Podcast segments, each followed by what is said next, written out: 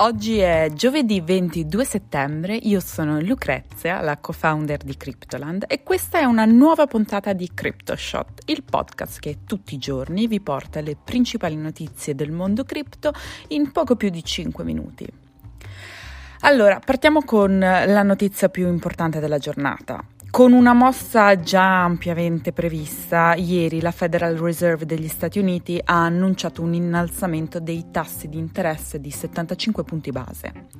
Un numero che è migliore di quanto temevano i più pessimisti, che presagivano un aumento di 100 bps, ma che comunque ha rafforzato i venti contrari nel mercato delle criptovalute e non.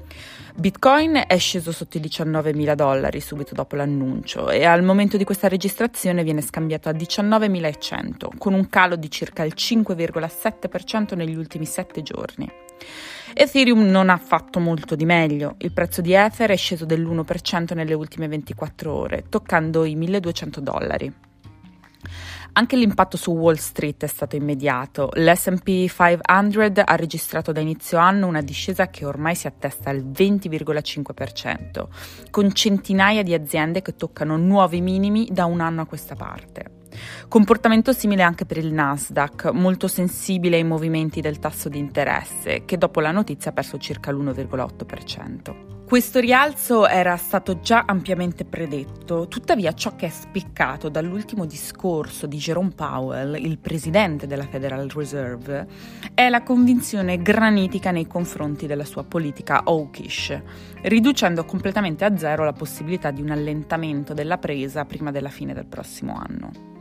Powell ha pure rimarcato in maniera netta che, anche se la situazione del mercato lavorativo dovesse rallentare, la sua politica monetaria continuerà ad essere hawkish. Questo atteggiamento non fa altro che rafforzare ancora di più la posizione del dollaro, che sta crescendo costantemente e ieri non ha fatto eccezione. Prima che il presidente della Fed parlasse, aveva già toccato il suo nuovo massimo da due decenni a questa parte. Tuttavia, l'atteggiamento hawkish della Fed è un problema per l'economia mondiale, mettendo pressione aggiuntiva sui mercati emergenti e sui paesi esportatori. Il prossimo incontro della Federal Reserve si terrà il 2 novembre 2022 e anche in questo caso ci si aspetta un rialzo di 75 punti base, con un minor consenso invece intorno ai 50. Rialzi che comunque la Federal Reserve aveva categoricamente escluso fino a qualche mese fa e che invece oggi sembrano essere diventati la normalità.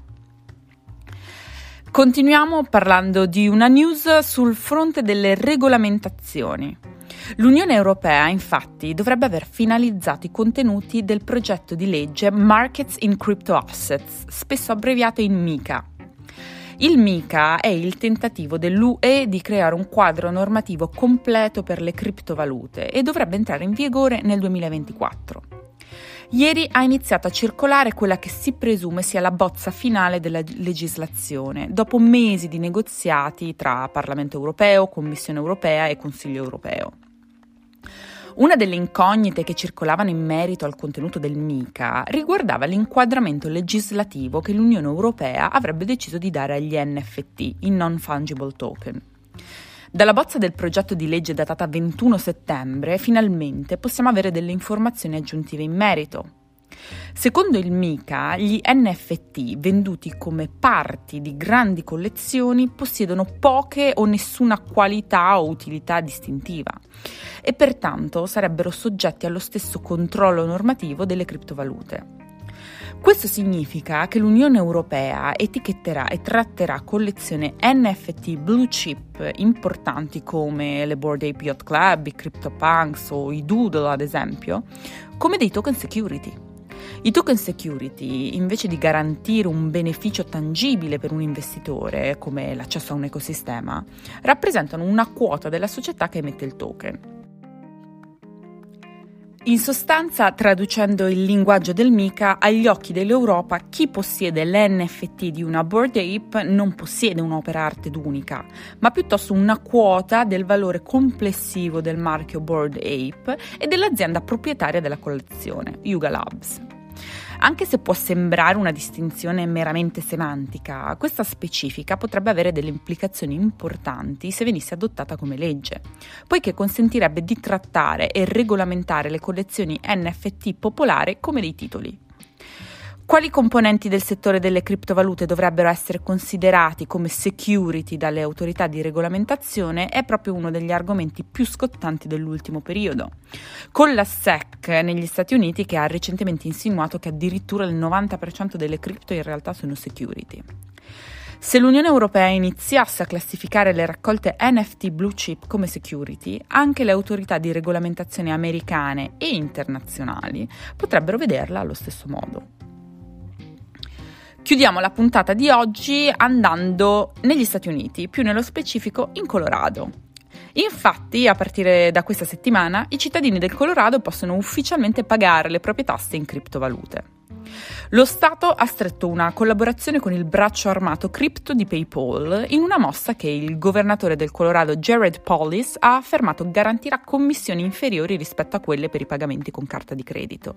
Il governatore del Colorado Jared Polis è un sostenitore delle criptovalute di lunga data ed è uno dei protagonisti attivi della legislazione americana sulle criptovalute ed è stato un membro fondatore del Congressional Blockchain Caucus, una piattaforma per le industrie e i membri del governo per studiare e comprendere possibilità e implicazioni della tecnologia blockchain. Visto che siamo in periodo di elezioni in Italia, ci siamo chiesti, ma se guardiamo al nostro paese, che cosa propongono i nostri politici nei loro programmi per quanto riguarda le criptovalute? E quindi abbiamo deciso di farvi una breve panoramica, partendo da chi dice poco o niente a riguardo, ossia Fratelli d'Italia e Forza Italia, che non hanno programmi specifici per quanto riguarda il settore delle criptovalute, mentre il Partito Democratico non si espone molto e sembrerebbe voler delegare all'Unione Europea lo sviluppo di una normativa sugli asset digitali. Poi abbiamo il Movimento 5 Stelle, che propone un programma per lo sviluppo di tecnologie del settore fintech e del Web3, ma tutto molto generico, dove non c'è alcun accenno specifico alle criptovalute. La Lega invece vuole introdurre una normativa che possa definire e classificare le criptovalute per incentivare l'utilizzo degli asset digitali in Italia e una regolamentazione più ampia per gli attori cripto che operano nel mercato italiano. Infine c'è il terzo polo, con Renzi e Calenda, il cui programma si concentra soprattutto sulle ledger technologies, ossia progetti blockchain in grado di avere un impatto per cui si intende istituire un fondo pubblico e privato.